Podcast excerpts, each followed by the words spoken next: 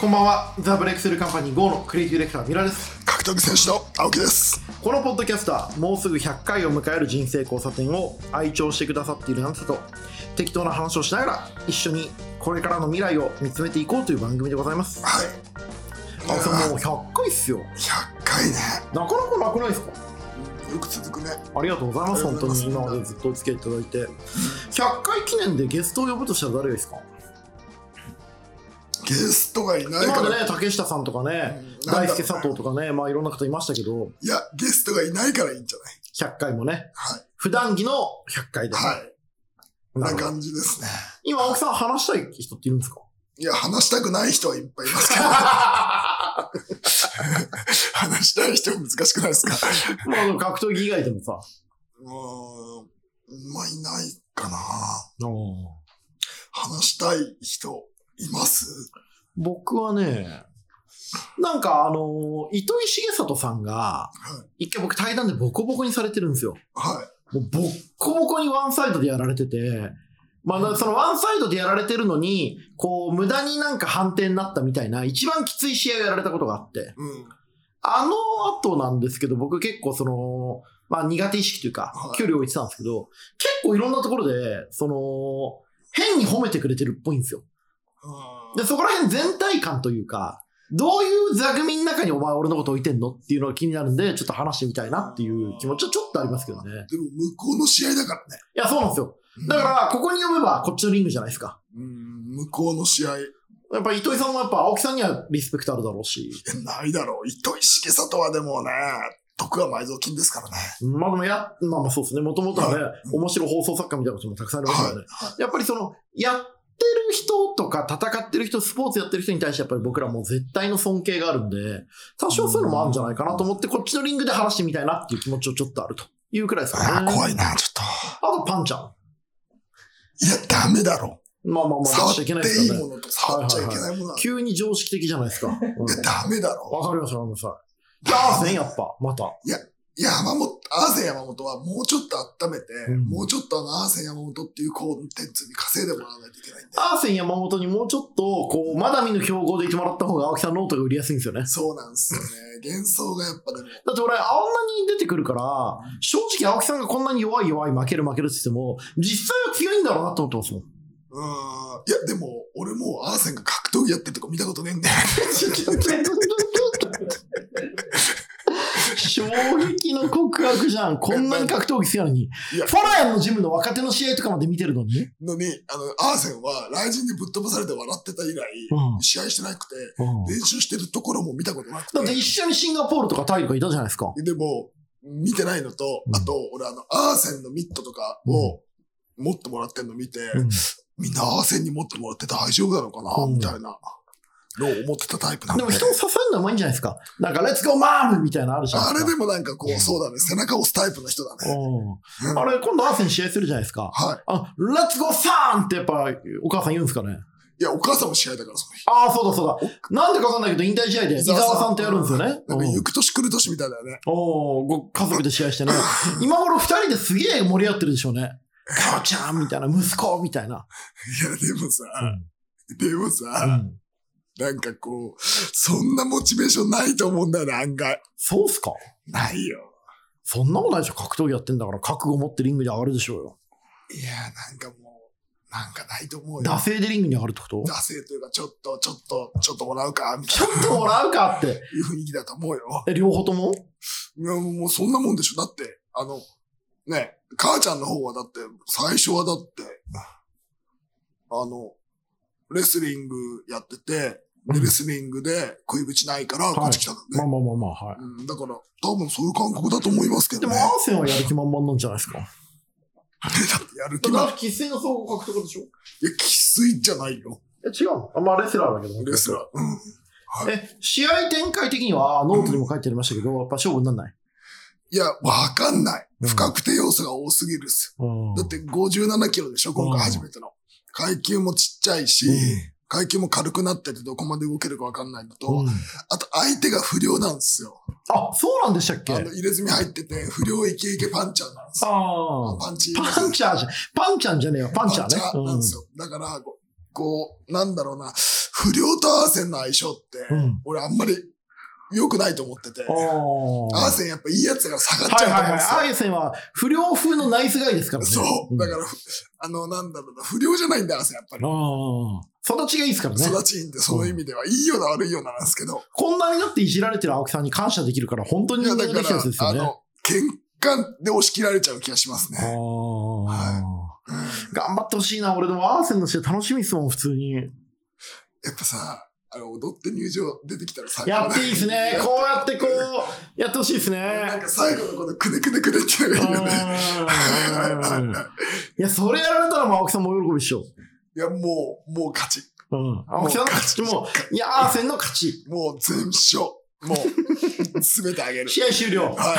だって他の試合とかもうどうでもいいじゃん。まあまあまあ、そうですね。アーセンが一番みたいですね。なるほはいどね。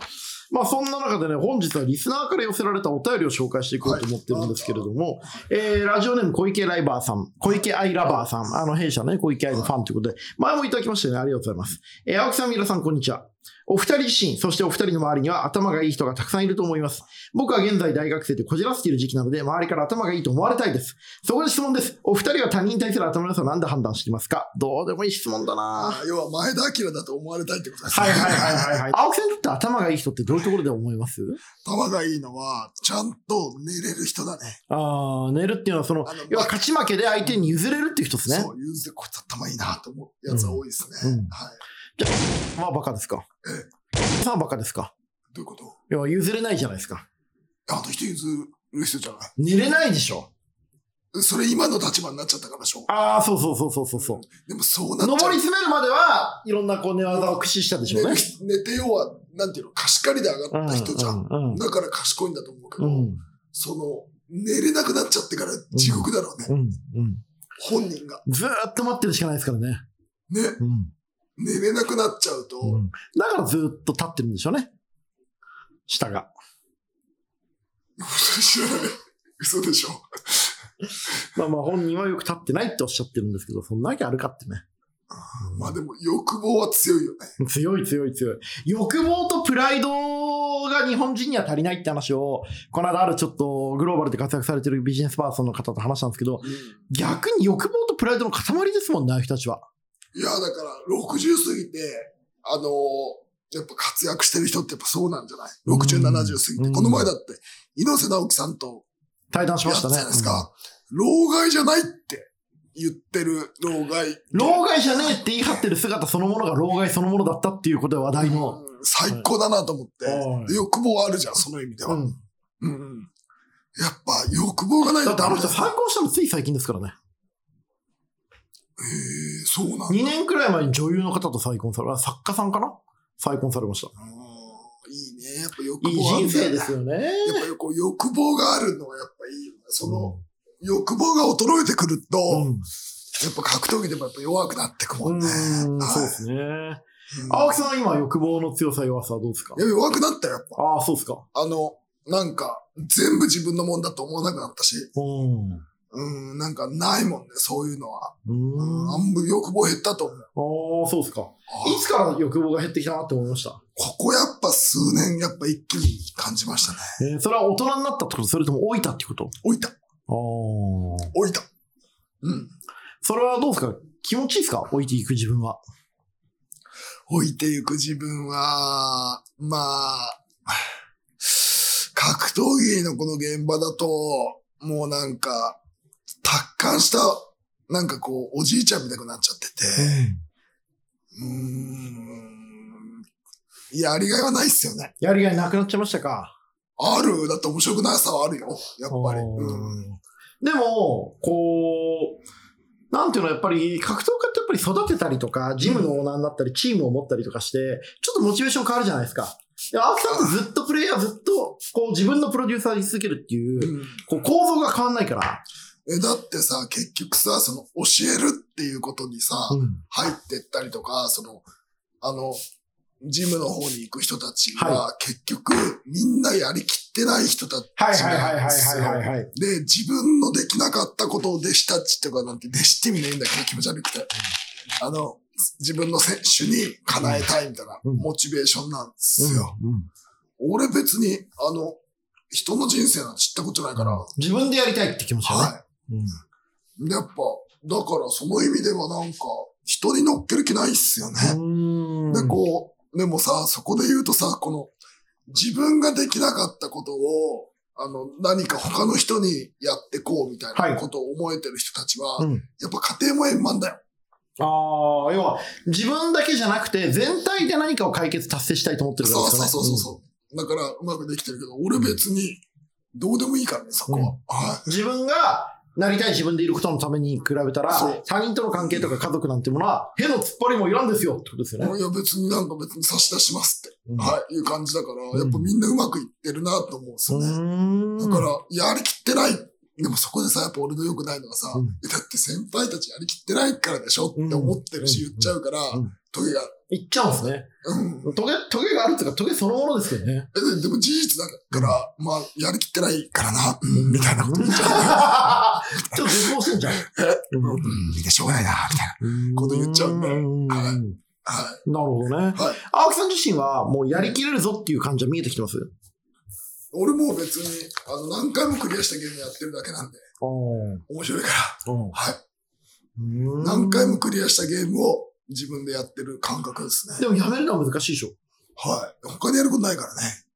は分泌業だけで生きていけないですもんね、またね。うんでも解説とか、格闘技評論家というか、その、神プロと合格のポジションを全部青木さんが占めちゃえば、なんか圧勝できる気もしないでもない。いやええそれはどういうことはしょって。いや、その、みんなが見る格闘技メディアがもう青木さんのノートになるって状況。いや、みんなが見ると、やっぱ面白くなくなるうんじゃないですか、メディアの性質上は。まあ、今ぐらいがちょうどいいんじゃないですかね。うん。うんうん。もっと広げていきたいみたいな気持ちないですかいや、広げたら面白くなくなるもん。うん、まあまあまあメディアってでもそういうもんじゃないでまあそすか。うですねあうの、ん広げるのと、その、抑えるとのバランスじゃないですか。だかうんらそこで言うと、まあなんか、今割と限界値じゃないですか。うん。え、どうい本社やから見て。僕は青木さんのノートとか青木さんの発信自体はまだまだ全然やれることあると思ってて、なんかその、別にツイッターが動画をやるとは言わないが、うーん、あ正確に言うと、YouTuber になるとは言わないが、動画とかもっと意識的にやってってもいいのかなと思いますよね。うーんあとは、その、ノートでやってることってやっぱテキストだけど、やっぱ超長いから、あれこそポッドキャストで延々と語って、BGM 風に聞いてるとかの方が再生されたりするんじゃないかなと思う時あります。それはありますうんね。いや、僕とこうやって、ヨタ話話してる時よりも、青木さんが格闘技と格闘技のヨタ話を一人で話してる時の方が、残念ながら面白いもんね。そうね。でも一人で格闘技のヨタ話喋るの難しいからね。あーはうなずき係がね、いりますい。ようんね。いますね。うんはい。でもやっぱりこう、青木さんのね、その、喋る力というか、発信し続ける力って、もちろん一回一回の面白い切り口とか、その、名言っぽいこととかもいろいろあるんですけど、実はやり続けるその力にこそ、実は凄さがあるんじゃないかなってたまに思ってますね。まあそうっすね。ノートとかまさにそうっすよね。うん。絶対書き続けられないですもんね。ノート自体の読者も減ってる感じあるじゃないですか。あそう。あいや、わかんない。僕なんか書いてる人とか読んでる人見て、なんか全体にちょっと反応がおとなしくなってんじゃないかなみたいな感じありましたね。俺の記事ってことあ、いやいやいや、そのノートっていうメディアが。あプラットフォームが俺ね、それはね、実はあんまり感じてなくて、ん。結局、その、ノートである必要、僕実はあんまりない。んうんですよ。うん。別にノートである必要ないから、うんノート要がは定期的にテキストをみんなが見てもらう形で発見するってことですね。でいや、なんていうの、その、要はさ、その、決済サイトだから、ん。俺にとっては。うん。だから別にノートの読者がってあんまり関係ないかああも。、なるほどね。うん。まあ、青木さんのノートって、まあ、そういう意味では、青ちょ木っとさんの周りに集まる人が集まる、ノートの客じゃないじゃないですか。デジタル上のカルチャーキュレーションストアみたいなとこありまはすいよね。はい。なんで、こう、ベースが、ベースの決済の手数料が高かったら次行くみたいな。うん感じでドライにやってる。ドライに別になんか次のものがね、来てくんだろうな、みたいな感覚でいますけどうね。んまはあまあ、間違ってないと思いますね。い。はい。うんなるほどね。あんまり感覚としては、だから、ノートの力に頼ってはあんまないんですよね。はい。僕は結構、その、ツイッターとかずっとやってて、やっぱりこの2年くらいで、こう、反応が落ちたっていうか、こう、従来の三浦ファンを刈り取ったのかなみたいな印象はちょっとあって、青木さん、その、ファンが増えてるみたいな、仲間が増えてるみたいな感じって、おととしくらいまで言ってたと思うんですけど、今どういう認識ですか俺はね、実はまだ増えてるというか、固まってってる感じありますけどね。うんいや、固めるために、あの、まあ、物販やったりとか、割とこう、音声やったりとかしてるんで、うんなんか、ライトなやつは最初からいらないテンションだから、あんまり変わってないかもしれない。なるほどは。ないでも、青木さん自身って、こう、狭いところに刺してコミュニケーションから、まあ広いところでやるコミュニケーションがあるけど、基本的には狭いところに刺したい人でしょ。うん。だからこれでいいのよ。でもその狭いも質が問われますよね。なんかこう、青木さんみたいな今の自分の独特のポジションがあると、青木を応援する俺分かってるっていう体でポジショニングしてくる人いませんああ、もうそれもなんか少なくなったかも。おうん。マジですかうん、なんか全然そこのなんか違和感あんまないかうんも。はい。もう、なんだろう。元からそんな期待してないのかも。あーはい。青木さんやっぱ人間にそんなに期待してないっていう最大の強みがありますよね。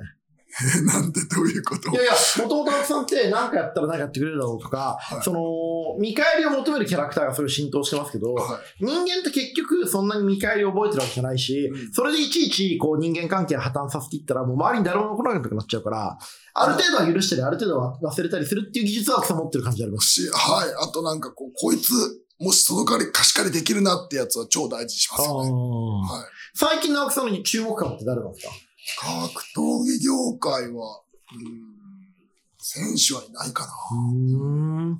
誰もいないと思いますね。なかなか難しいですね。うんそのは、どこが一番違うんですかその生き残るというか青木さんのメガネにかなう人そうじゃない人は。で、必ず行ってこいにしてくれたら、いうんうん行ってこいにしてくれたらいいじゃないですか。うん。うんはい。最低限のそういう考え方も分かってない人が多いと。多いですね。はいいでなるほも、どその感覚ができたら、すぐ上に来ちゃうと思いますけどね。はあ、それくらいポテンシャルある人が多いんですかい。ポテンシャル。選手としてのその。いや、じゃあじゃあその要は、貸し借りの感覚ができたら、ん。あの、チャンスだって、他にそういうことできる人いないから、はいはいはいはい。うんあの、一気に5倍、10倍になると思いますよ、チャンスあーが。自はい。分がいる場所が周りからも評価されやすくなっていくるってことですねは。まあそれはあるよな。はい。なんか、本当にみんな挨拶とか仁義とか分かってないね。はい、挨拶、挨拶ができる。何かしたら仁義切るみたいなことがちゃんとできたら、うんうんそれだけで完璧だと思うんですうちの会社、辞めたやつが、別に辞めるのはいいんだけど、辞めて頑張ってくればいいんだけど、なんかうちの会社で知り合った人と仕事するときに、相手側からは、あの、御社を辞めた誰々さんと今度仕事することになりそうなんですけれども、えー、受けてしまってもよろしいでしょうかみたいなのがあって、ああー、ありがとう、応援してくれて嬉しいですよって言えるじゃん、こっちも。でも、そいつが言ってた、誰々さんっていううちの会社辞めたやつのことは、がそいつと仕事するの知らなかったわけ。やっぱこれ悲しいっすよね。よ。うちで何学んでたんだろうなって思っちゃう、俺は。仁義ね。でもそれができるだけでさ、もう、あの、全然違いますよね。は格闘技界ってその厳しいイメージあるんですけど、全然ダメですかい。ないと思います、格闘技は。格闘技ほんとダメだと思うんですうん。で一もプロ番レスとか柔道ってその大事じゃないですか。柔道ダメじゃん。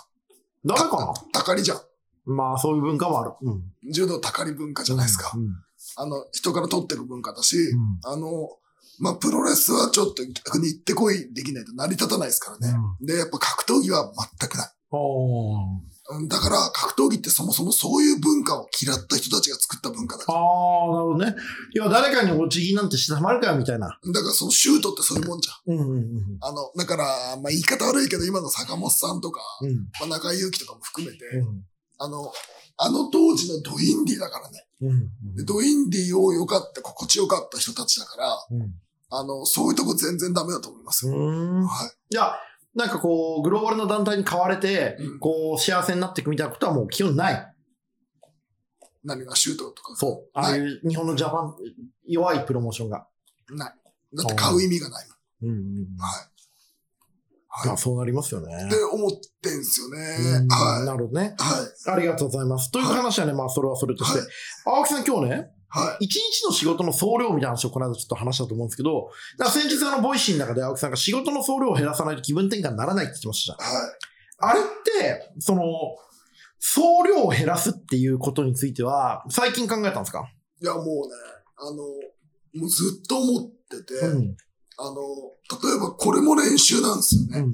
こう喋ってて、どっか移動して人と喋るっていうのも、うん。あの、自分の中のエネルギーを使う行為だから、うんうんやっぱトータルすると、うんあの、パワーを失っていくんですよ。うんで、それを、例えば練習だけで計算して、うん。練習こんだけだからいいだろうっていうと、やっぱ壊れてくんですよね。体が。なんで、こう移動も含めて全部のから動きの労働とかエネルギーの総量で考えていかないといけなくて、で、それがやっぱ衰えてるってことをちゃんと入れないとダメですよね。はい、もう全然ダメよ。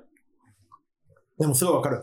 筋力とか発言力とかじゃなくて、自分の能力の総量がなんか目減りしてる感じはすごいありますよね。35を超えたくらいから。そう、だから、その、もうさ、無茶期間じゃん。うん。徹夜みたいなものが、うん、あの、ダメよ。はい。で、なんかちょっと一日、一、うん、1日とか二日とか、こう、夜結構遅くまで行っちゃうと、うん、取り戻すに1週間半かかるね。僕の感覚、まあ、そこまでの感覚はないけど、まあでもなんか2、3日取り戻すのに時間かかりますよね。いや、そのね、取り、そう、2、3日で戻るよ。でも、その自分の中での、こう、なんていうの、この動きとか、うん、この、微妙な、この些細な、この、本当にちっちゃな感覚を取り戻すまでは、やっぱり一週間半っすね。一日4時とか5時やると。え一日でも4時とか5時までかかることやると、やっぱそうっすね。それでノート書くんですかこの前ノートでそれやっちゃって、分ければよかったんですよ。分ければよかったんだけど、やっぱやったら、やっぱ持ってかれましたね。だからその4時、うん、ほんとそうっすね。一週間半っすね。一週間で、あ、なんか戻ってき、あ、なんとかかな、みたいな感じです。それあの、戻ってくる前の、その、なんだろう、影響を受けちゃう感じなんですかその、どういうところで、その、気持ちの変化を感じるんですかやっぱ睡眠っすよ。うん、うん、睡眠が崩れるから、うん、気の目入りとか、うん、あの、気がめいるとか、うん、こうな、ネガティブに働くとか、結局全部、あの、そこも一歩戻すと、やっぱ睡眠が崩れるとダメですね。はい。睡眠ってでも保つの難しいですよね。青さん7時間寝てます、うん、寝てる。で、ちゃんと起きる、うんうん、。で、あの、やっぱね、睡眠が保てないと、あの、メンタルおかしくなるし、うん、メンタルが保てないと、やっぱ睡眠がおかしくなるんですよね。で、やっぱ35、6ぐらいまではそれが、どっちかが崩れても無理やりいけたんですけど、うんうん、いけなくなったっすね。はい。その感覚がすごいあるっすね。特にこの、体使う仕事してるから余計に、あ、いけなくなったなっていうのを感じますよね。はいでもその自分の声に耳を傾けるって意外に大事だと思ってて、はい、なんかこう行きたくないのに行っちゃうやつとか、買いたくないのに買っちゃうやつとか、うん、同じ服クローゼットにたくさんあるのに買っちゃうやつとかいるじゃないですか。はい。ああいう人たちが、自分で自分をマネジメントするために、こう、ある意味で言うと一日の仕事の総量をコントロールするために、仕事うまく断るじゃないですか。はい。あれってどういう、こう、やり方なんですかね。だからその、直接自分ではやらないよって言いながら、あややらないよって言うと角が立つから、やりたいですならマネージャーが入ってきてやめるみたいな、うん、ああいうのって自分の衛生保つためにすごい大事ですよね。でも俺ね、うん、その、それも全部基本的には自分でこの総量でもうこれ、あの、トゥーマッチなんてダメですって言うようにしてますね。うん。はい。まあ、青木さん自身は自分の芸能じゃない、自分のマネージャーも自分でやってるってことですもんね。はい。にするようにしてて、うん、やっぱとにかくこの睡眠崩れると本当ダメですよね。うん、で、あの、体が動いても、うん、あの、いいもんが出てこないです。いい発想が出てこないです。先週、だからノート書いて、プロレスやってとかやった時はもう本当にもうダメでしたね。体がダメでしたね。はい。青木さんでも体がダメな時あるんですね。なんかね、体がダメっていうか、イメージが出てこないですよね。ええー、面白い。青木さんにとって格闘技の体がダメになるっていう のは、イメージが出てこないってやっぱ脳で格闘技してるんですね、やっぱイメージが全然出てこないです。あの、プロレスを試合するときも、あっていうのが出てこないんですよ。だから結局、なんか、そういうときって練習してても借り物になっちゃうんですよね。うん、何か他の人がやってたものはこういう感じかって借りてきちゃって、うん、あの、脳がクリーンになってないと、うん、あの、全然面白くないですよね。なるほどね。し、ちょっと話また飛ぶと、うん、あの、もう結局さ、すべてがこの競技化されたりとか、はい、売るためとかになると、はい、要は同じようなもん作るしかねえじゃん。はい。あのスタイルが似てくる。だから UFC がもう、勝つために極めていくとみんな同じスタイルになってくる。そう、だからその常に上位互換が出てくる。はい。で、商品も全部そうだと思うんですよ。はい。、全部上位互換になってくるんだけど、はいもっと安い、もっと早い、もっとうまい。うん、うんっていうものになってくじゃん。うん、で、この、こうなんて、クリエイティビティというか、創作性はなくなるじゃん。うん、減ってくじゃん。うん、で、それがやっぱ格闘技に一番言えて、別にそれやってても面白くないんですよね。で、この前ちょっとアートのやつ見てて、うん現代アートってさ、もうゴミじゃん。言ったら。いろんなものがありますよね。うんゴミもアートって言い張ったらゴミ、うんうんアートになるじゃんま。あのー、トイレがアートって言われた瞬間、現代アート始まったので。でもそういう感じじゃん。うん。で無理やりに、その、そのくらい自由じゃん。うん。そのなんか、こう自分を表現する上での、その幅みたいなものが自由さがあるといいようね。んなんかそれを最近すごい思う。やっぱすごい青木さん、現代アートに影響を受け始めましたね。いや、ゲンダーアートっていうか、うんその、自分の格闘技やってて、やっぱ、勝つポイントうが、んこう大体、スタイルは自由なんだけど、うん一緒になってくるんですよ。うん。 K1 だったら下がらずにどつき合うとか、俺らだったら寝かせるとか、寝かせないっていう、うんだからそこを通過しないと勝てないから、うん。あの、スタイルが一緒なんですよね。うんうんうん。あの、違えど、色とかやり方は違えど一緒になってくるんですよ、うんうんわか形りがま。すよ。うんでも、それを、やっぱりもっと崩すような、まあ、変革というか、アート的なものがやっぱやれないとダメで。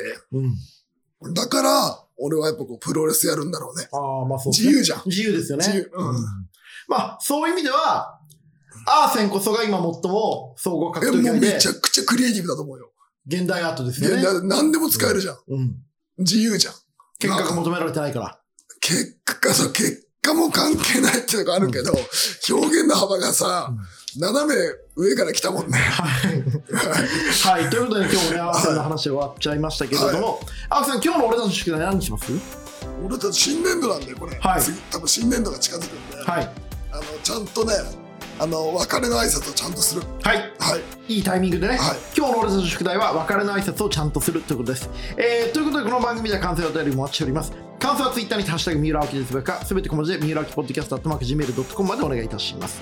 三浦青木ポッドキャストアットマーク Gmail.com です。お相手はザ・ブレイクスルーカンパニー GO のクレイジーディレクター三浦と格闘技選手の青木でした青木さんアート展とか行くんですか